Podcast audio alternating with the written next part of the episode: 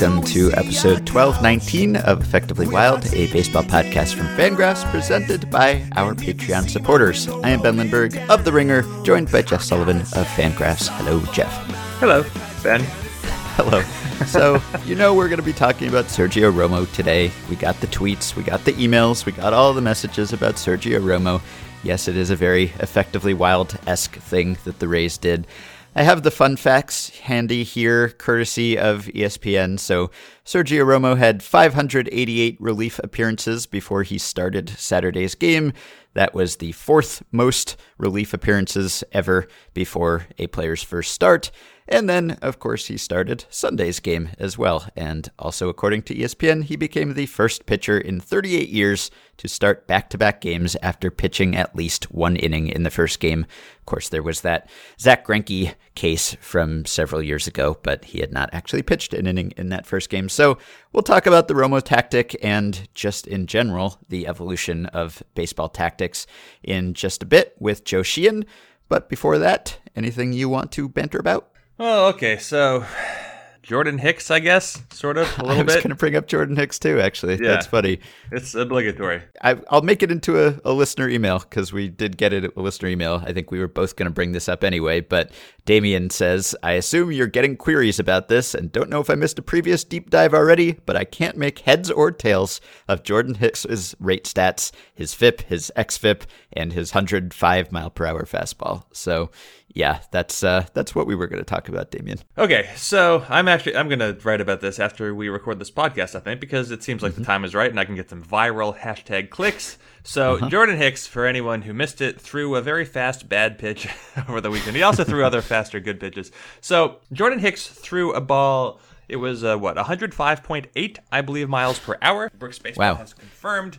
Uh, 105.8. He threw another some others that were in that vicinity. No, I'm sorry, I got that wrong. 106.1, I believe. Really? was uh, yeah even harder than what I said. I guess that's not the official, right? Brooks Baseball always differs a little bit from MLB for whatever reason, so I'm guessing that StatCast says something slightly different. Maybe Brooks is like park adjusted, and that's what it was. But anyway, interesting that if so, that the park adjustments made it even faster than it actually was. Why don't I why don't I just tell you right now because I can search on Baseball Savant and then that will tell me the Statcast thing. So when. Yeah. I go to Baseball Savant and I type in Jordan Hicks and I buy some I believe it was like that that one plate appearance against Odubel Herrera. He was like 105.1, 105, 104.3, 104.2. It, it was like the five fastest pitches of the season so far, I think, were in that one plate appearance. Yeah, he was uh, he was feeling it. Okay, so at Baseball Savant, their fastest velocity is 105 for Jordan Hicks. That's fast. Uh, Uh-huh. Yeah. And he has a whole bunch. I mean, he's got a 105, 105, 104.3, 104.2, 103.7,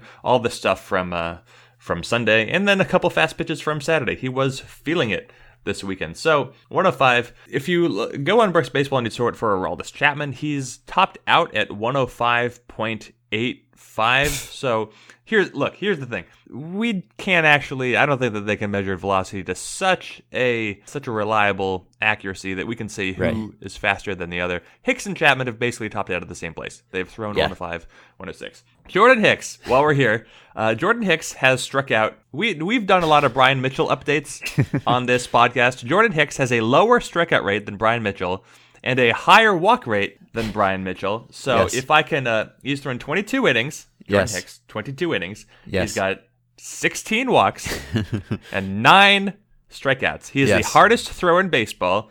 He has the worst strikeout minus walk rate in baseball among all I believe. Greg Holland is actually worse. His teammate Greg Holland. If you if you set a minimum for ten innings pitched, then Uh-huh. Holland is at negative seven point seven percent, Oh. and Hicks is at negative seven point four. but uh, No. yeah, Yeah, if you set a minimum of 20 innings, you know, Uh-huh. 20 and buy some extra time. Jordan Hicks has baseball's second lowest strikeout rate. He's ahead of only Alex Claudio, who throws like 45 miles per hour and never walks anybody. So Yeah. Jordan Hicks has terrible numbers and an ERA of 2.05. and his uh, his xFIP is terrible. His peripherals are bad. So there were a few things here. I think when well, we might as well just talk this all out because this will make my article very easy to write because Sure. we can just do all the editing right now. So the first the first thing to say I think is that Jordan Hicks throws very hard. We know that for a fact. Yeah. And mentally, We talked, yeah, like what his first outing of the season. Maybe we talked about maybe whether Chapman would be dethroned this year, Mm-hmm. whether he would no longer have the highest average fastball velocity in baseball, and Mm-hmm. it looks like that's going to be the case unless Jordan Hicks hurts himself and throws softer for a while or something. He's currently leading Chapman by two full miles per hour. 101.5 to a measly 99.5. But of course, Aroldis Chapman is good. Jordan Hicks, not entirely clear that he's good. Yeah, so Hicks does have the highest average fastball ahead of Chapman and Tayron Guerrero, Jose Alvarado, Justin Anderson, all these people we've never even written about. Anyway, Yeah. so throws really hard, and so mentally, uh, intuitively, hard pitch means it should be hard to hit. That makes Yes. plenty of sense. And if you look at the history of higher velocities, they do miss more bats. So step one, Jordan Hicks looks like he should get strikeouts. Step two, he's wild, so that would take away from his strikeouts. Step three, he throws a sinker. He doesn't get he doesn't have one of those Chapman rising fastballs. He actually throws a fastball that just I assume he aims it low. Doesn't mean he always throws it low because again he's very very wild. Yeah. Uh, but he throws a I would guess it's a low spin fastball. It's just one of those like gets a decent amount of run but not a lot, and it it sinks. That's why he gets ground balls in weak contact. But he does not throw a a swing and miss fastball, even though that seems wild to say because it can be 105 miles per hour. But the one thing that uh, that really does, I think, help to save Jordan Hicks is that he is he does get a bunch of ground balls. But if you look at Yep. his entire professional career, starting in 2016, he has allowed four home runs total. He's allowed one home run in 2016, and then he allowed three home runs in 2017, and that's it. That's everything that he has done. And so he's run pretty decent ERAs as a professional, even though his strikeouts have never been good. Uh, His walks have never been good, uh, and he uh, he has just avoided the long ball. So in a way, Jordan Hicks looks like he should be really good, but actually he's bad. But actually he's kind of good, Right. Which is fun. He there's only one of these. Yeah, Matt Trueblood wrote about him recently at Baseball Prospectus and kind of made that case. Like he has a 9.4 deserved run average or something right now, which is truly, truly terrible. But Matt was making the case that maybe that underrates him because he is actually good at not being hit hard. I mean, I don't know whether even that holds because, in terms of just the quality of contact, I think he also still gives up pretty hard hit balls. I mean, he's not getting soft contact. He's not giving up the hardest contact, but he's closer to the top of the average exit velocity leaderboard than the bottom. Maybe that's very slightly because he's throwing 105 sometimes and it comes in harder. It does go out a little bit harder, although not as much as most people think. So that could have something to do with it. But it's kind of like Craig Kimbrel, right? For years, he's had that fun fact where Craig Kimbrel, when people hit the ball, actually hit it pretty hard against him and do pretty well. And it's mm-hmm. just that he misses bats so often that it doesn't matter. Hicks does not, but he also has, as you mentioned, a 60% ground ball rate, which is really great. He also has a 194 BABIP, which is why he has this huge gap between his ERA and everything else. But you just kind of wonder what his career BABIP will be, whether he'll be one of these guys who can beat it. And just eyeballing his minor league BABIPs, it doesn't look like he really showed that ability, at least uh, over the long run. He didn't pitch all that much in the minors, but his longest stint at any one level was A ball last year, 78 innings. He allowed a 316 BABIP to minor league hitters and a 318 BABIP last year also in high A. So doesn't really look like this is an ability he's demonstrated necessarily long term. So if you do just adjust that up to a 300 BABIP or something, he's not going to be good anymore unless he figures out something else, which he very well might, right? I mean, part of the reason that Chapman is so good is that he has a really good slider and he throws a changeup and he can get whiffs and change pace with those pitches. And last time I checked, Hicks was throwing fastballs something like 80% of the time, and his slider doesn't seem to be all that good, really. So if he's able to change that at some point, if he can make his other pitches good, then maybe that would improve him too. Yeah, he's at 75% sinkers right now and 22% sliders. So if he can change that ratio or make the slider better, then maybe he'd be great. if he can make the slider better. Yeah, so yes. you can, just for the sake of comparison, like you could look at Aroldis Chapman. He's always thrown hard, and his career BABIP is 283. Mauricio Cabrera, the last guy to, I think, try to challenge Chapman for velocity, his BABIP was 282. Uh, mm-hmm. Now Cabrera also he only had the one year in the majors, didn't allow a home run. Chapman, of course, has not allowed a lot of home runs, and I think one of the reasons that these players allow a little more contact than you'd expect, even though Chapman's always cutting strikeouts, but batters will shorten up. They will have to change their swings when they go up against somebody like this because they know that they have to sacrifice something if they want to catch up and make contact. But with Hicks, it, it got me thinking because there was that clip that Pitcher Ninja, what, Rob Friedman, I believe yeah. is his name. Is that right? Mm-hmm. Uh, yep. He posted like the, I don't know, definitive clip, whatever you want to call it, of Hicks throwing a a ball that was like 106.1 or whatever it was recorded as. It was bad. He was a wild pitch. And of course, if you watch the clip, it's kind of deceptive because the catcher's glove moves over and everything makes it look like the ball moves more than it does. It didn't move that much. It was just a bad pitch, but it went super viral. You know, mm-hmm. uh, everybody was like, oh my God, look how hard he's throwing. And it made me wonder, like, what, where we are now is I don't think Jordan Hicks at his present level of talent, I don't think you or I think that he's actually a very good major league pitcher. Mm-hmm. He's wild. He just throws hard.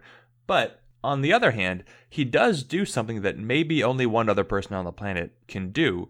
So what this kind of gets at the heart of why are we what do we want out of the sports that we're watching? Do we want to see the players who are the best or the players who are the most freakish? Because right now. Jordan Hicks is almost unparalleled, even though he's just Brian Mitchell by his results or yeah. something. He does do something that you just don't see. So if Jordan Hicks throws a bunch of, say Jordan Hicks comes out, he hits 107 miles per hour in his next outing, and it's like ball three. He falls behind a guy 3 0, but he throws 107 miles per hour. Is that awesome as a fan? is that better than watching him like strike somebody out in three pitches throwing 94? I don't know. I guess maybe it is because we have plenty of people who can do the latter.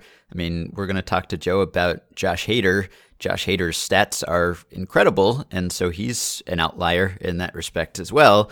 Hicks is an outlier himself in a different way. I mean, I don't know. It, we have enough guys, I guess, who are striking out 15 hitters per nine or whatever now and throwing 98 or 99. So to have one guy who throws 105 sometimes but can't strike out anyone, I mean, that's that's fascinating. Just the fact that he pairs this stuff with these stats that is unique, and unique is interesting. So I'm glad that Jordan Hicks is currently the way he is. I mean, you were looking at a situation right now where Jordan Hicks has baseball's second lowest strikeout rate, and Bud Norris is ninth. Bud Norris! Adam Ottavino is second. There, there's just, I mean, uh, uh, there's no like real. Adam Cimber. Adam Cimber is just, I mean, he's just a side armor basically, and which is cool, and I like him. He's got a funky little wind up and everything. And he's, he's just a righty, but his fastball is 86. His fastball mm-hmm. average is 86. And he's yeah. struck out 32% of everyone he's faced, yeah. which is way better than Jordan Hicks, except Adam Cimber has a higher ERA than Jordan. Like these things, Hicks is breaking some things. I think it's easy if you're really impressed by Hicks's fastball, it's easy to be dismissive of the peripherals and just say, well, it doesn't matter because he's so hard to hit. He allows soft contact. In reality, he doesn't allow contact that's that soft. He will allow more hits, just maybe not home runs, but the walks will mm-hmm. catch up. He does need to do better. Yeah, he's just he's one of the worst in O swing rate, right? So he doesn't get people to chase outside the strike zone, but then I think he's also one of the worst in swinging strike rate in zone pitches. So guys aren't swinging through his pitches in the strike zone either. I don't know. Something's got to give here. Maybe it's his elbow before anything else. Who knows? But it's a, it's a very very strange statistical profile. I can't believe how bad Greg Holland has been. maybe maybe spring training. I mean, you look at Holland, you look at uh, Alex Cobb, you look at Lance Lynn. Turns out maybe spring training does serve a purpose. Uh, I know that they didn't get a whole lot, but Greg Holland right now, I was uh, I was looking. Greg Holland has thrown 12.1 innings. We don't have any analysis here on Greg Holland, but in 12.1 innings, Greg Holland has allowed 11 runs with 14 walks and nine strikeouts. Greg Holland, uh, Cardinals gave up a compensation pick mm-hmm. to sign him, and uh, he's been much, much, much worse than Bud Norris. Yeah. Bud Norris. Yeah. Speaking of spring training mattering, we never checked in on Ryan Zimmerman after essentially taking spring training off. Remember, we talked about that? How Zimmerman didn't really have an injury. It was just the idea was to prevent injuries. He just would not play in games. So he was like working out and playing in backfield games and hitting 800 or something against low level players. But he had like one plate appearance in an actual game. And people were wondering, is this going to catch on? Is this a trend?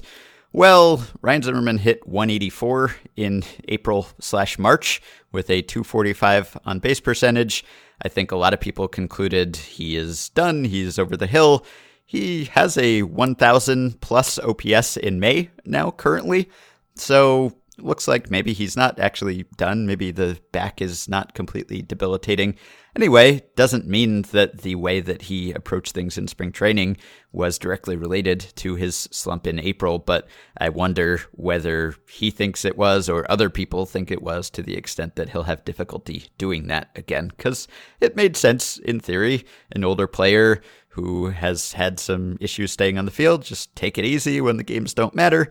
But I don't know. Maybe there is still some value to shaking off that rust. We always talk about how spring training is too long and guys today don't need it.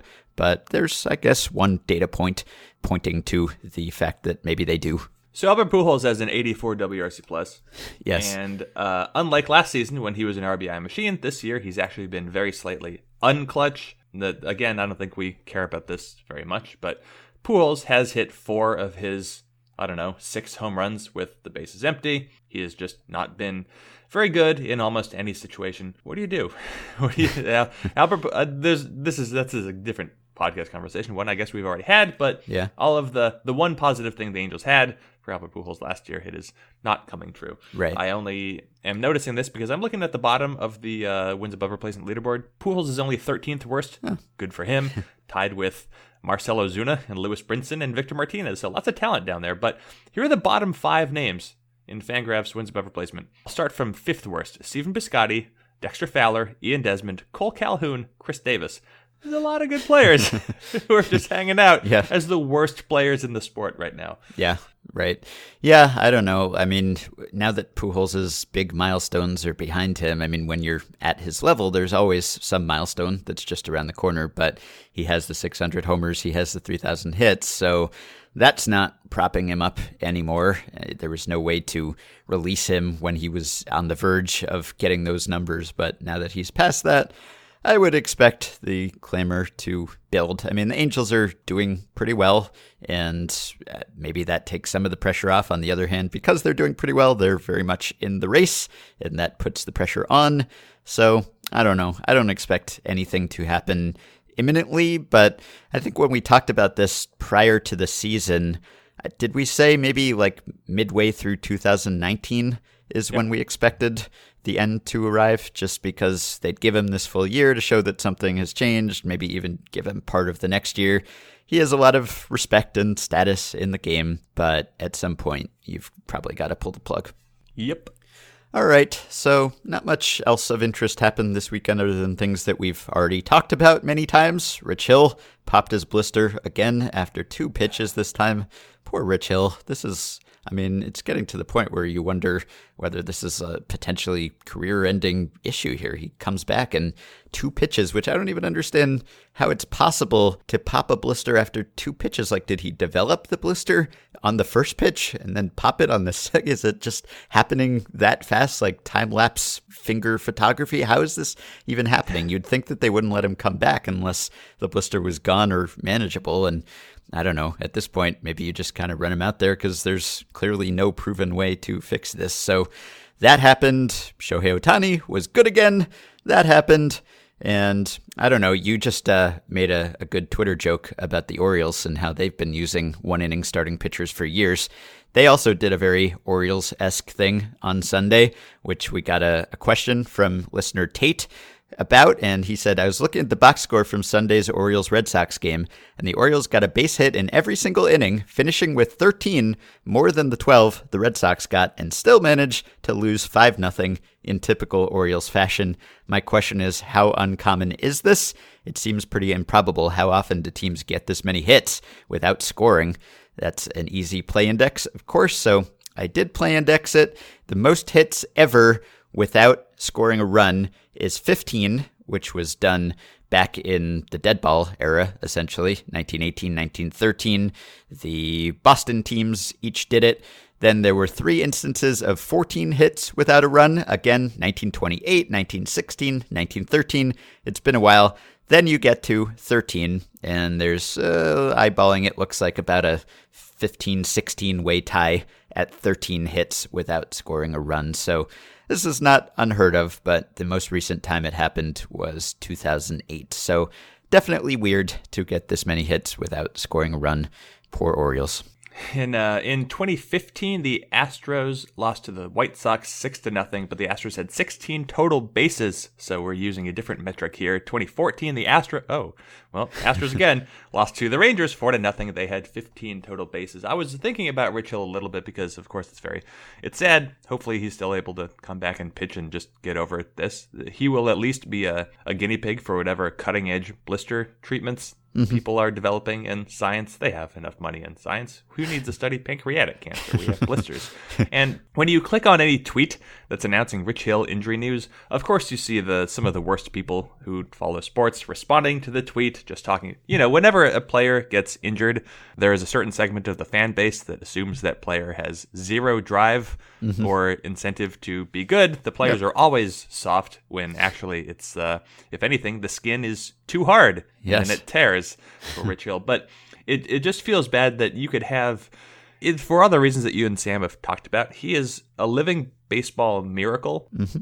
And if his career is going to end like this, just in fits and starts of being a pretty good pitcher, but just never quite being as reliable as you want him to be, Yeah. it just feels sad that the baseball miracle could have his career wind down if people just frustrated with him, as opposed Yeah. to celebrating every single time that he's actually able to take the mound. Yeah, I mean, I guess this is the way that you would have expected it to end because this is the way it was for year after year after year. I don't think people even realize like he was in the big leagues every year for a really long time, but it would just be for very short stints and then he'd get hurt again or he wouldn't be good and he'd get sent down or he'd be in indie ball. So I guess this is kind of the predictable way for things to wind up if that's what this is, that he kind of would reach the peak of the parabola and then head down again and be kind of a inconsistent, sporadic presence. But I'd like to see at least one more stretch of vintage Rich Hill because that was a lot of fun.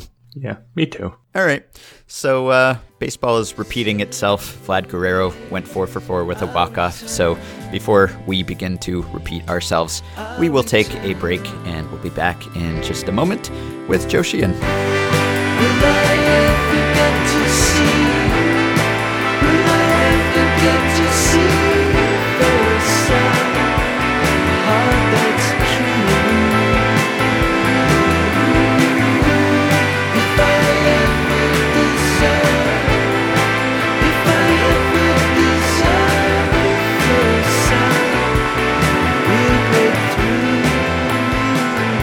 Sheehan. So on Saturday night, the baseball writer Joe Sheehan of the Joe Sheehan newsletter and elsewhere tweeted Mike Trout is batting second. Sergio Romo started tonight's game. Josh Hader went two and a third innings in relief. Remarkable to think about how far tactics have come in a short time. And I've been reading Joe for years, not necessarily accustomed to him praising the tactics of major league teams. So this seems like a, a change and one that we've seen played out on major league fields all year. So we wanted to have him on to talk about this evolution. Joe, welcome back. Good talk to you guys, fellas. How you doing? We're doing well. So I guess we'll start with Romo since he started Saturday and Sunday, and everyone is talking about this, and everyone is arguing about who came up with this idea first. I know Brian Kenny wants to think that it's his idea. He did label it the opener, maybe, or maybe he even didn't. I know you wrote about it in 2016 too, and Bryan Grosnick wrote about it at Beyond the Box Score back in 2013. Anyway, it's been floating around for a while, this idea of starting a game with a relief pitcher. Can you explain the strategy and the theoretical edge here? Because it's not that simple to explain what the difference is. Well, as Ring Lardner wrote back in 1921, when you, uh, there, I, I like it for. I mean, there are a few different reasons. One is that we know that starting pitchers are only getting 16, 17 outs for the most part. There are, there's a there's a class of maybe 30 to 50 starting pitchers that you go into a game and say, okay, this guy can maybe get us into the seventh or the eighth inning on a given night. But for the most part, we're because we the way starters are developed now to go maximum effort for you know and not worry about uh, in-game durability. We know about the third time around the order penalty, which dictates that whether because of familiarity or fatigue or a combination thereof, a pitcher is at as most vulnerable when he's going through the third time around the order. And we know that the first inning, and this is the important part to me, the first inning is a high leverage situation. You're facing the top of the order in a tied game. If you're the home team, you know, occasionally, excuse me, if you're the road team, you might occasionally have a lead. But for the most part, the top of the first inning is going to be a, uh, a high leverage situation. When we put all those things together, you know you're going to be using a few relievers in the game why not use a relief pitcher who by and large, the third best relief pitcher on most teams, the guy who might pitch the seventh inning, is going to be better at run prevention than the third starter or the fourth starter or fifth starter on most of these teams. Why not use that pitcher in a, what we know to be a high leverage situation as opposed to guessing when the high leverage situation might come later in the game? So there's no one reason why this works. It's kind of a combination of a number of things that you know we've kind of learned over time. Um, and because of the evolution of starting pitchers and the evolution of relievers, we can say that, uh, and the way I put it the other night was, you know, the third best reliever on most teams is going to be better than the third best starter on most teams. Mm-hmm. So with the, the there's the there's implementing the strategy in theory and there's implementing it in reality. And of course, in this situation, the one of the reasons this is able to work was Sergio Romo is he has maybe a bigger platoon split than anyone mm-hmm. in the world. And he was going up against a team. This was advertised in advance, of course. Every, everyone knew the Rays were going to be doing this. And the Angels have one lefty on their roster, and he sucks. So, uh, how many? How often is there even an opportunity to do this against a team? Because you can't really necessarily take them by surprise with the reliever you're going to start. So, is this one of those things where? Like it's it's Rays versus Angels here, and then there's very few other chances, or is this more broadly implementable? I think the righty lefty aspect of it was just a bonus. As you mentioned, Romo in his career, he's got that, you know, the drop down motion, the slider. He's always been tough on right handed batters. The Angels are basically uh, just, it's Orange County's baseball team. It's all righty. uh, and you go, you look at that. That's a bonus, though. I think that if you did this with your typical seventh inning guy who doesn't have as large a platoon split, you know, even a left-handed pitcher, uh, and you telegraphed it, as you say, you know, you announce our starting pitchers days in advance in baseball. Uh, I don't know that teams would would necessarily have a counter for this. I think that the average reliever is going to have it's, and this is actually a difference. You know, relievers tend to have lower platoon splits than they used to because you think about the model of the the, the seventh inning guy 10, 15 years ago, you know, Jeff Nelson, 20 years ago. Right handed, maybe drop down, maybe three quarters, uh, fastball slider guy. Those guys are generally throwing cutters or two seamers now, four seamers. They're not throwing that big wicked slider that gives you the, the big platoon split anymore. So I don't think, I think the platoon split was a, it was a bonus, but it was a secondary part of this. I think you can do this for most teams with good bullpens and, you know, middling rotations. Uh, I, I don't, and again, I don't think you're doing this every day. I think you're doing this in two maybe three rotation spots. You know, the, the, the Rays, you mentioned Romo. I think the other reason the, Ray, the Rays have been a candidate for this is that they lost Honeywell, DeLeon, and Eovaldi in spring training. They lost three potential starters, so they've been kind of faking the rotation all year. You know, they've been kind of going with tandem starts in two spots. So this is just kind of an evolution of, okay, how are we going to get around the fact that we just don't have enough starting pitchers? Mm-hmm. And the part that trips me up is the idea of the pitcher being able to go deeper into the game. So the idea here is that obviously the third time through the order penalty still applies to someone like Yarbrough, but the idea is that he won't be facing the top of the order. He won't be facing Trout and Simmons and those guys the third time until he gets deeper into the game because in theory or in practice on Saturday, Romo would just strike out the side and then the pitcher will come in, the, the nominal starter will come in in the middle or the bottom of the order. Is that the idea? So he'll he'll still be suffering that penalty, but it might not matter as much because the hitters aren't as good. That's the idea. That that that is an additional bonus, and this is kind of a, a, soft grayish area that I'm not completely on firm footing of. But the, mm-hmm. what I would put it is the most dangerous part of a game is batters 19 to 23 when you have that third time around the order against the top of the lineup. And essentially what you're doing now is you're shifting the third time around the order, the initial anyway, to the bottom of the lineup. So that basically a good the good hitters are probably not going to face the same pitcher three times in a game. You're taking that advantage away from, as you say, Trout, Trout uh, Cozart, We're going to pretend Cozart's a good hitter for the purpose of this answer. You know, Simmons, uh, Pujols, we're going to pretend, yada, yada. Uh, and, and that, yeah, you're shifting that initial. Because I had somebody say to me, we've obviously been talking about the third time of the around the order in the postseason now for three or four years. And I had somebody say to me in an email over an email, isn't this just an artifact of the fact that more the, the third time around the order is more heavily weighted to the top of the lineup because you figure pitchers get to the third time around the order and don't make it all the way through. They don't get to 27 batters. And I think that actually makes sense. And I forget if, if Mitchell, who I believe was the first person to present this, I forget if he's addressed that in his research. I'm sure he has because he's a thousand times smarter than I am.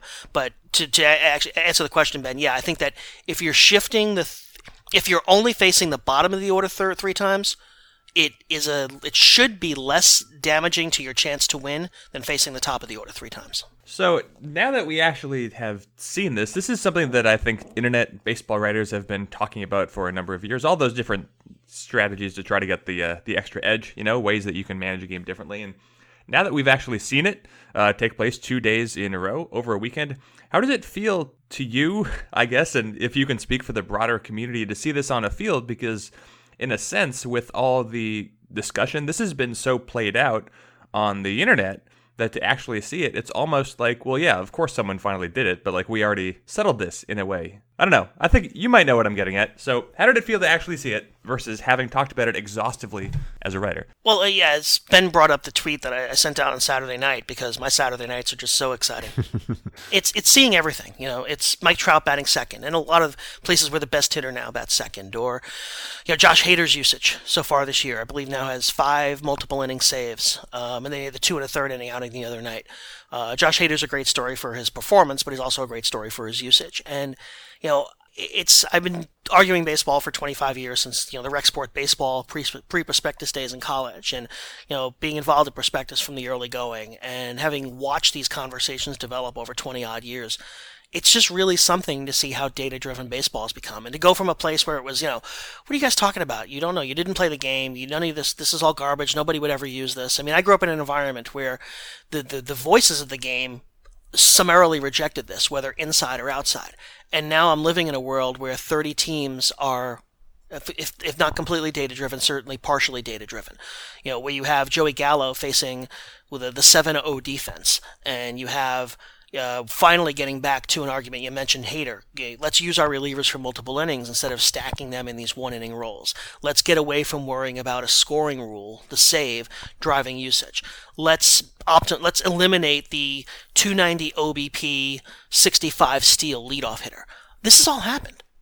This isn't stuff we debate anymore, and it's just funny to kind of look at, at the way the game is played and managed and run and, and, and now and say all, all the fights have been won. And mind you, it's not everywhere. Earlier Saturday, you know, I watched Mike Matheny hold back Bud Norris for a save, uh, and and watch Greg Holland blow a game. I mean, it's not it's not perfect everywhere, but when you kind of look back and see where we were in 1995 when we were working on the first prospectus book to where the game is now, it's it's fascinating. And it, that's a continuum. That's not, you know, five guys at Prospectus changing the world. That's Allan Roth and, and Bill James and Craig Wright and uh, Michael Wolverton, who, you know, was an incredible early guy at Prospectus that kind of nobody really talks about anymore. And on through, you know, guys like Don Malcolm, who was doing the Big Bad Baseball book. And you go forward to Mitchel and Tom Tango and Ben and, and Jeff and Dave Cameron at Fangraphs.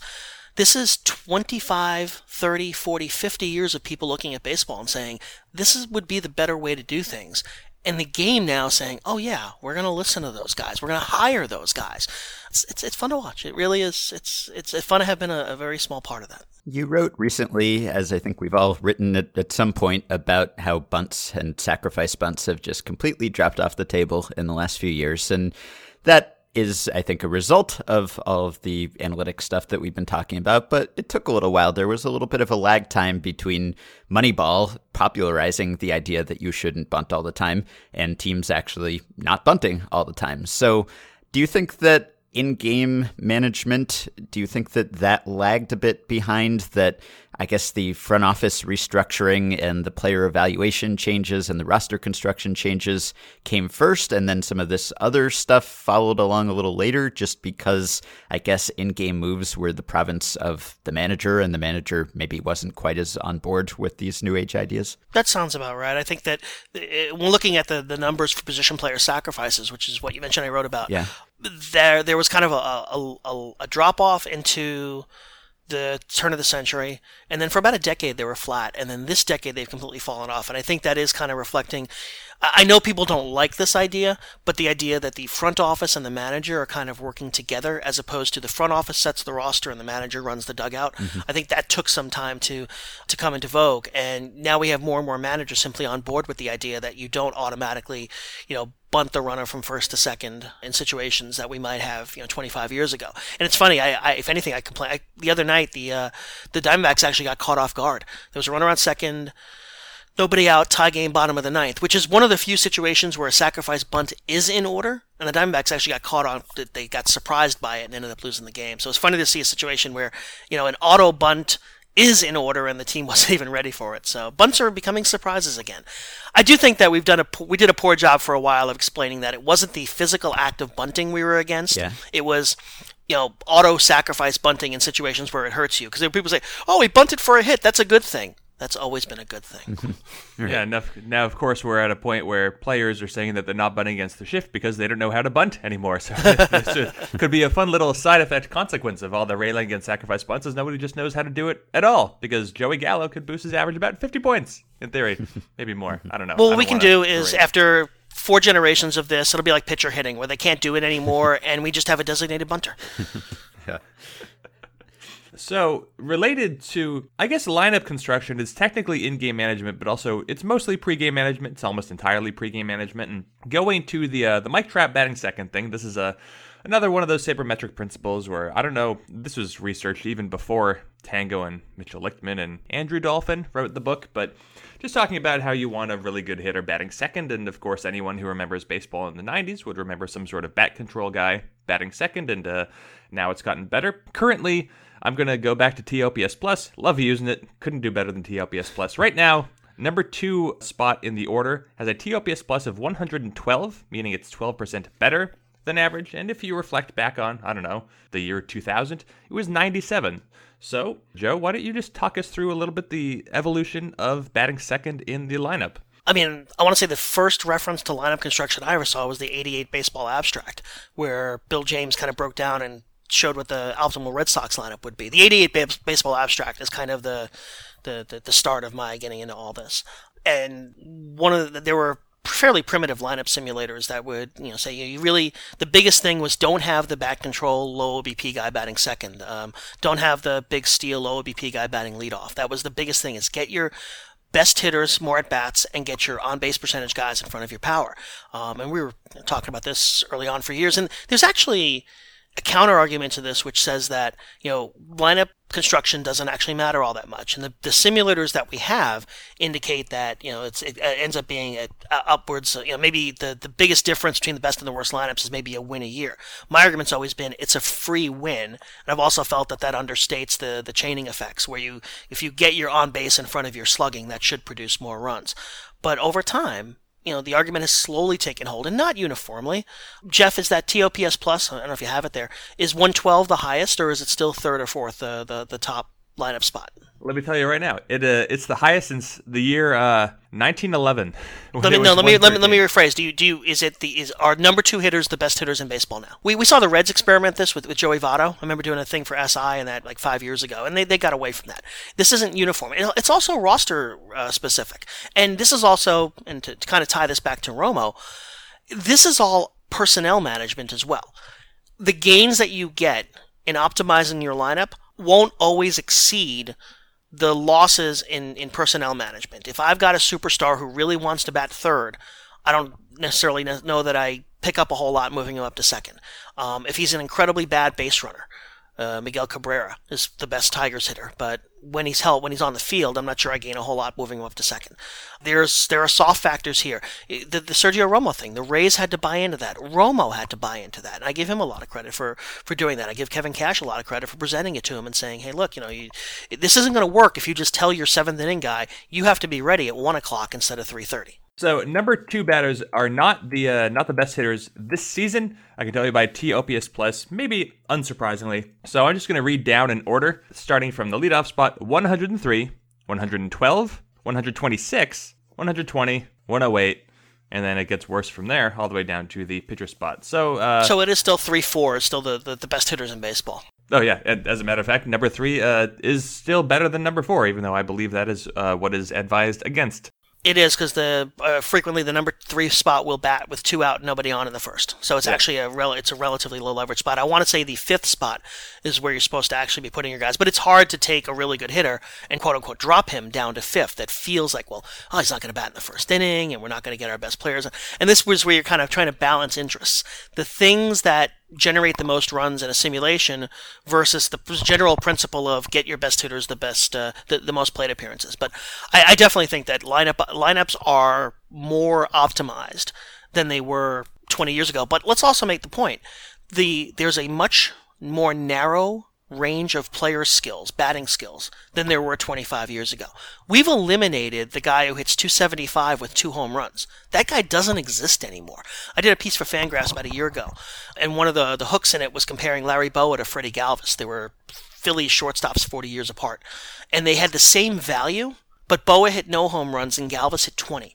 Galvis is 30 pounds heavier than, than Larry Bowa at the same height, and they're the same, doing the same job but the shape of their performance is completely different because of the way the game has changed. We don't have Omar Moreno types in the game anymore. Uh, Vince Coleman, guys like that just don't exist in baseball anymore. So when you're building a lineup, you don't have as many archetypes to choose from.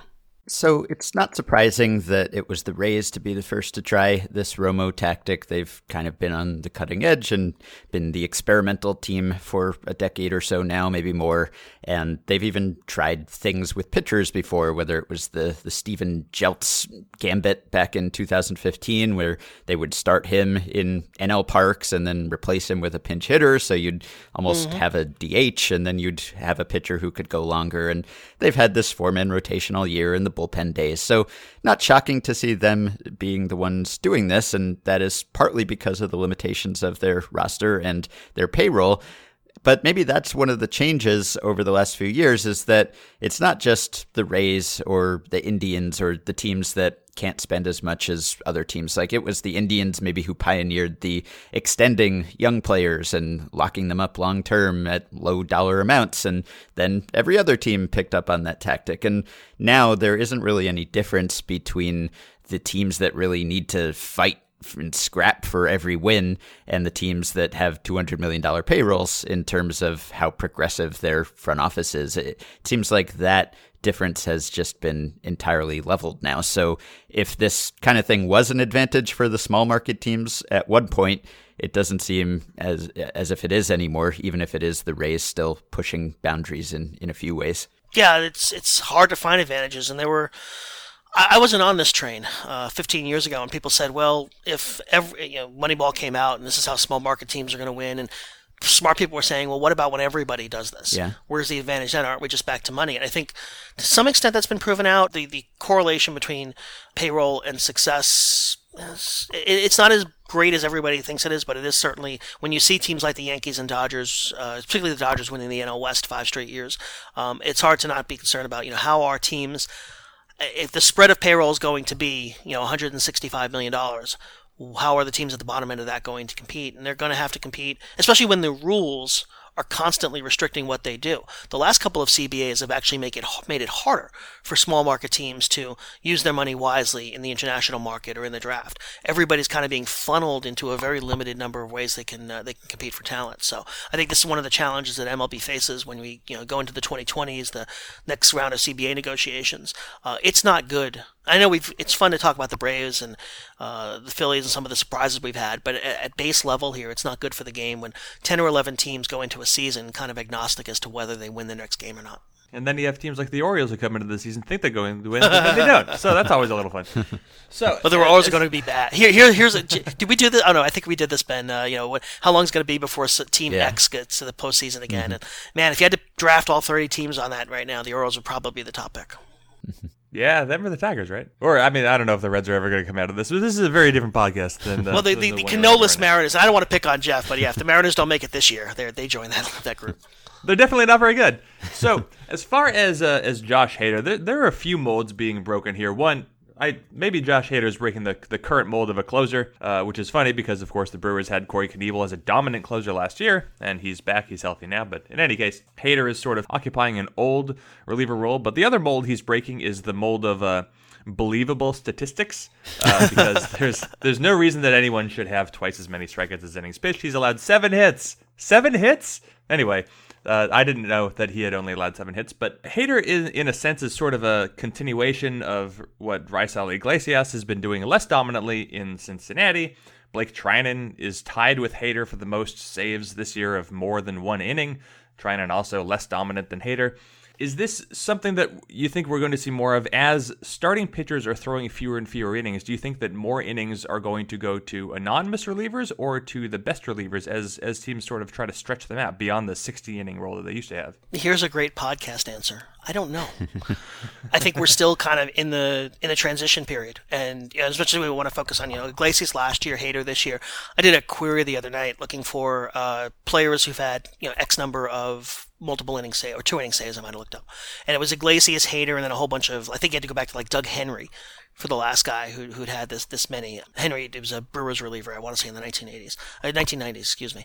I, I don't know. I I think that it gets into issues of roster construction, which is something I know I've talked about with you before, Ben, on the podcast. And are teams going to continue carrying eight pitchers, or are they going to say, not only are we going to use, you know, one guy for multiple innings, we're going to use a few of these guys for multiple innings, and we're going to carve back a roster spot for for a position player. And how does that then change the middle innings with getting platoon advantages? And it, it's a constant kind of back and forth. I'm in favor of, of a rule change that would cap eligible pitchers for a game, eligible pitchers for Derrick Goold's actually proposed eligible pitchers for a series.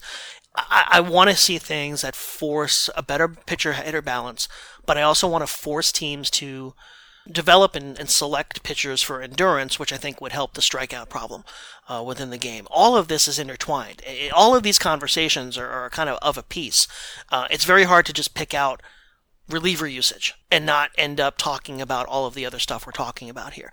So I, I'm not sure where it's going to go here. I want to believe teams are going to going to restore a little bit of balance, start using their better relievers over multiple innings, start selecting them for those skills. Uh, because I think it's a more interesting game if that happens, as opposed to this is our seventh inning guy, this is our eighth inning guy, this is our ninth inning guy. They all strike out 30 or more percent of the batters they face. They all have a three and a half to one strikeout to walk ratio, and on any given day, there are 75 of them pitching in Major League Baseball, and you can't name 50 of them.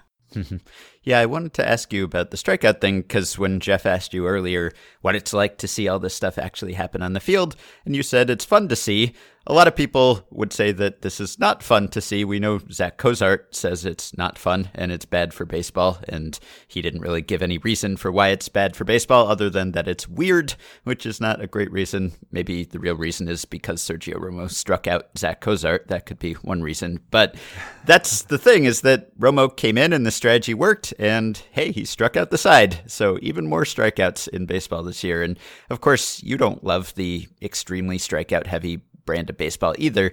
But I thought you wrote an interesting edition of the newsletter recently that I mentioned on the podcast about whose fault this is and whether the responsibility lies with people like you who've been writing about this for the past couple decades or not. Because I think it's inarguable that sabermetrics, that this analytical way of looking at the game, has rubbed off on baseball teams and is having some impact on the way the game is played but you argued essentially that you don't feel culpable for making this happen for for ruining baseball if someone thinks that baseball is currently being ruined No, I blame Dave, Dave Cameron, which is why he got out of the media and started working for a team. It's all his fault.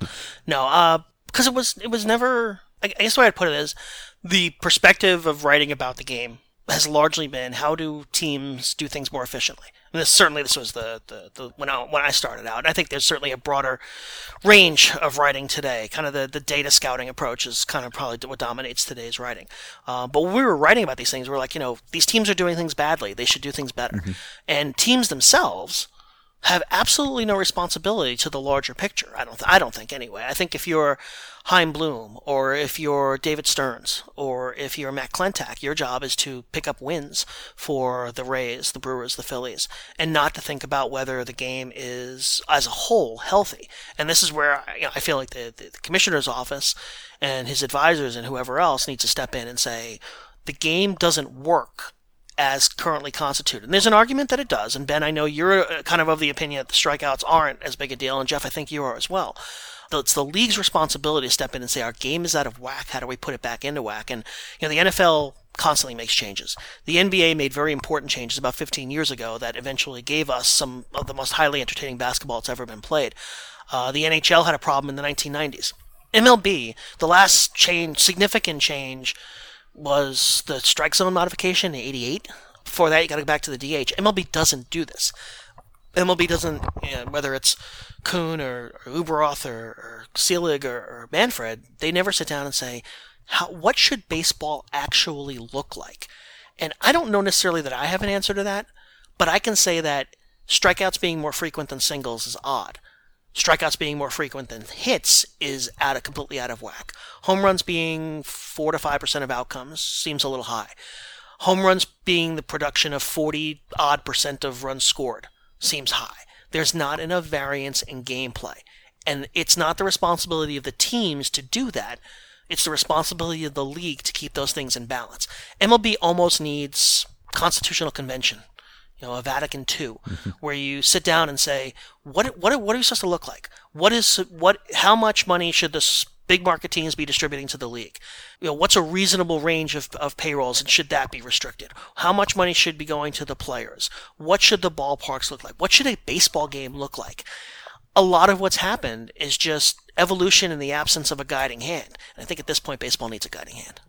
So, how do you develop that argument in what I would say is a convincing way? How do you get that beyond just a matter of opinion? Because even if you if you did something to I don't know mitigate the strikeouts, you move the mound back or you lower the mound or something like that, and then no matter what you end up with, no matter what style of play, you're probably going to see less diversity of gameplay just because teams are more likely to try to optimize mm-hmm. and copy one another than ever, and you can't really do anything about that. That's just the way that the sports work at this point, but just stepping back from that, you are you know, Ben and I are of the opinion of, eh, baseball is going to figure itself out, and you you are maybe a little more pro intervention, but you know, baseball could make the argument, and they have made the argument that they do a lot of studies, they ask a lot of people, they ask around, and they are making more money than ever. People don't seem to actually mind the way that the game is today. So, how do you make your most convincing argument that something needs to change? I don't. That's the, the counter. The best counter to any of this is the cash registers ringing over and over again. But I will say this: baseball, capital B baseball, I mean Major League Baseball, is in, is less and less in the business of selling you nine innings of baseball, and more and more in the business of selling you baseball themed entertainment or spinning off billion dollar businesses from baseball, uh, you know, thinking about MLB Advanced Media here, and getting publicly funded ballparks built from which they can gain a lot of their revenue by putting in things that aren't necessarily connected to the baseball game, but have a baseball game going on inside.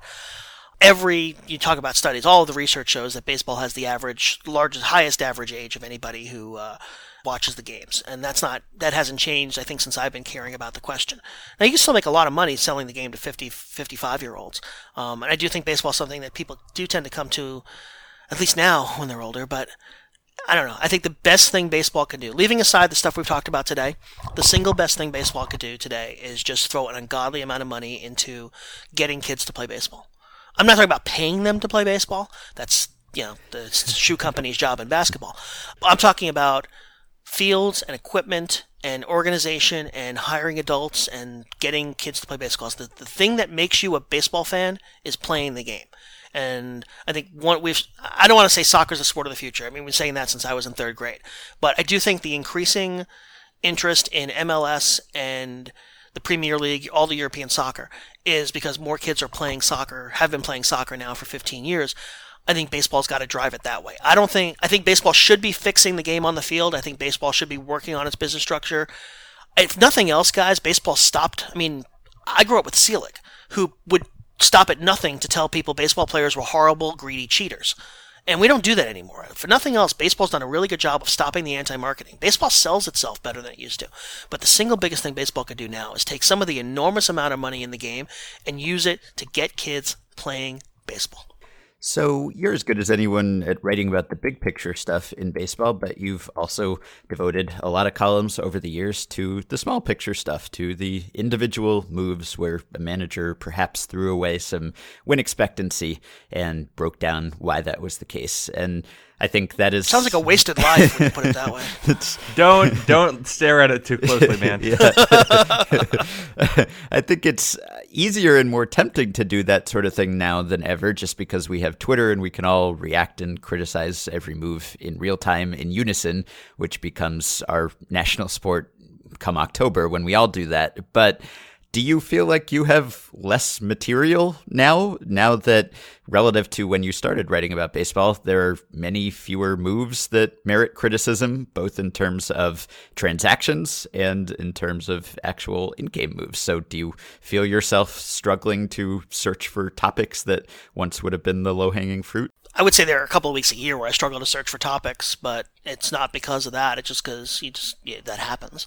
I mm-hmm. probably write less about individual games during the season now, but that's mostly because, particularly in the newsletter, I'm writing for a, a smaller audience 17, 18, 1900 people. And the chance that everybody's watching the same game is just nil. If I pick on a move, I mean, Mike Matheny is a universal joy for everyone. I can always write about the Cardinals. Um, I actually had somebody suggest to me that if I did a regular P regular section on just Mike Matheny bad moves, I could pick up some subscribers. I haven't I haven't done it yet, but you know we'll see what happens. Uh, but no, I, a lot of it's just not everybody's watching the same game. Particularly now, you know, maybe 30 years ago you could have done that because everybody's watching the Sunday night game or everybody was watching the game of the week. But now you're just watching your own team through various, you know, uh, var- various means. That's actually one reason why October is kind of fun because I do get to just get all that out. We're all watching the same games in October, and that's why it's easy to, to do that. To go a thousand words on whether Joe Girardi should have challenged a, a call or you know a pitching decision or you know a, a really a center fielder breaking the wrong way on a ball. That's why it's it's kind of fun to do that because I really don't do that in the regular season anymore, and I. I don't remember if I was doing that at Prospectus for, for ten years. I probably was, but uh, now, no. I, if anything, Ben, I'm I've, I find myself doing more bigger picture stuff now. That's just uh, my interest. As I get older, my interest is kind of trying to put the way the game we're watching now and the trends we're watching now into the larger scope of history. Because you know, talking to you, I mean, I it's hard to to describe the strikeout era if you don't remember watching 1980s baseball. And I'm not suggesting we bring back artificial turf. I'm really not. But it's it's hard to in the same way that I couldn't maybe there are people older than me that would have said, "Well, yeah, you enjoy Barry Bonds and Alex Rodriguez, but man, you never saw Ernie Banks and Willie Mays." Mm-hmm. That's absolutely true. So I'm, I've become more interested in the history and how we got here. You know, reading things like Peter Morris's books, and I was I'm actually rereading Lords of the Realm at the moment because it came up on Twitter, and just history matters to me now, and fitting modern baseball into the 140 year con- continuum and figuring out where it's going to go over the next 20 to 40. I don't know, and and it's that that's the stuff that interests me. So no, I don't really write about Mike Matheny. You know, God bless him, but he's really the one guy now. Yeah. It's it, it I mean, Gabe Kapler, yeah, he did the, the dumb thing his, his opening weekend, and then the way he used uh, Ramos and uh, and Neris the other day kind of got some people up in arms. But for the most part, this is and this gets back to what we talked about in the middle of the podcast, which is the game is run so much better now that 1999 Joe Sheehan would kind of be like, "This is ridiculous. I need to find another job." There are a lot of people that say 2018 Joe Sheehan should as well, which is which is fair. Yeah, well, uh, Mike Matheny's been a renewable resource for writers Yes. for several years now, but at some point he will not be a major league manager anymore, and we might really be down to no one who is making those sorts of moves because that's the way it was with front offices for a while, where there was always one holdout or two Dave Stewart. holdouts. Right, Dave Stewart. It was the Diamondbacks. It was the Twins. Maybe we're still old school, and then they both had regime changes in the same offseason. And now, I mean, there's still a spectrum, but the people at the bottom end of the spectrum are more advanced than the people at the top end of the spectrum a decade or two ago. So I think that's reflected in the coverage. The coverage now has moved more from the game should be better. These people are doing it wrong. This is how they should be doing it, which, you know, for all the accusations of arrogance, I think has been proven to be right. It now really focuses on, uh, with the help of StatCasts and high definition video, the mechanics of the ga- of gameplay itself. It's certainly moved from the front office and the dugout to the field. The the new in the newer innovations in baseball coverage, gifs, Statcast data, mm-hmm. and frankly, the greater level of access that outsiders now have. I am not sure if I had the level of access in 1998, I would have necessarily done it the way I did. But you know, it was only in 2008 that the the BBWA even started letting outsider writers in it. So I look at what Eno Sarris can do today, and the way he's using that access, and I'm just in awe.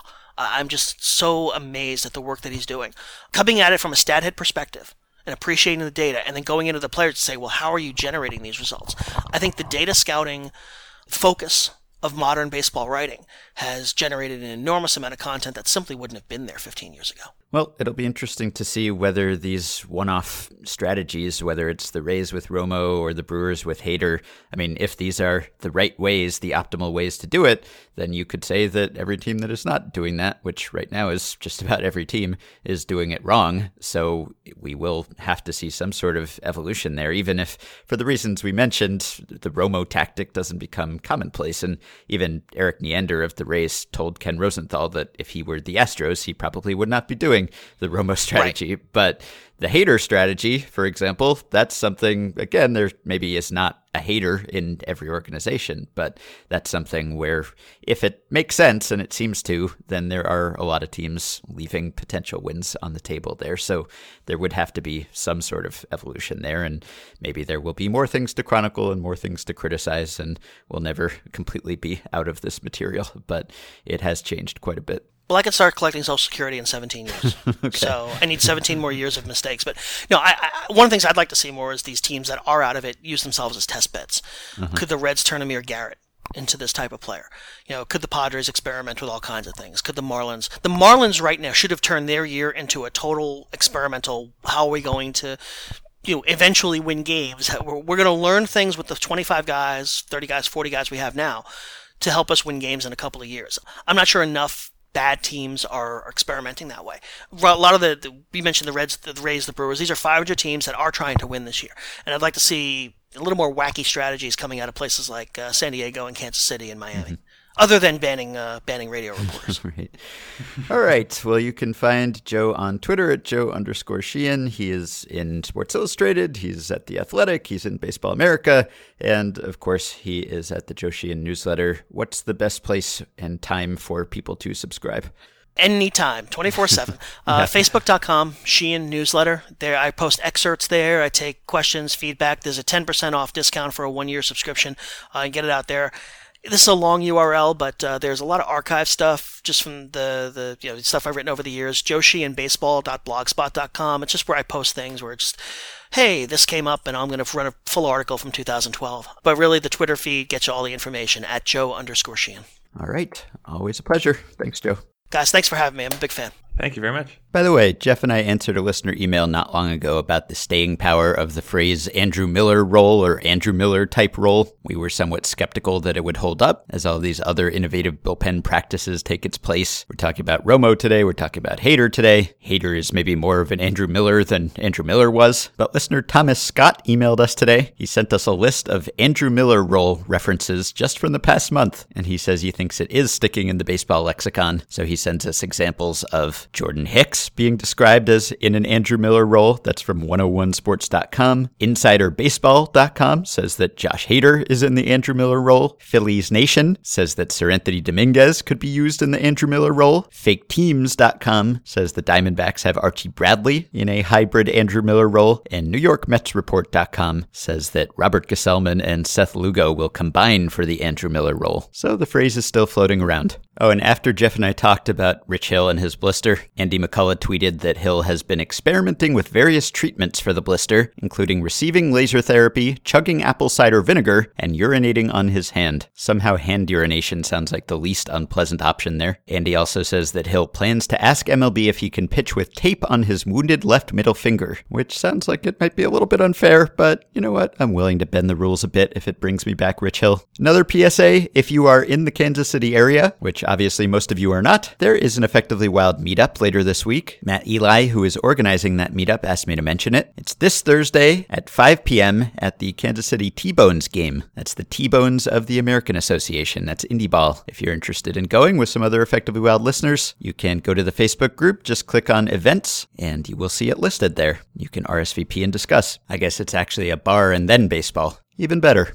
All right, that will do it for today. You can support this podcast on Patreon by going to patreon.com slash effectivelywild. The following five listeners already have Scott Brady, Jordan Smith, Mike Lehrman, Mike Flack, and Jason B. Thanks to all of you. You can join our Facebook group at facebook.com slash groups slash effectively wild, and you can rate and review and subscribe to the podcast on iTunes. All of your reviews and ratings help, provided they're positive ones. Thanks to Dylan Higgins for his editing assistance, and please keep your questions and comments coming for me and Jeff via email at podcast at fangraphs.com or via the Patreon messaging system. We will get to your questions and comments in the midweek email episode, but tentatively, we may have a bonus episode coming even before that email show. So keep refreshing your feeds. There might be an extra Effectively Wild this week. Either way, we will talk to you very soon.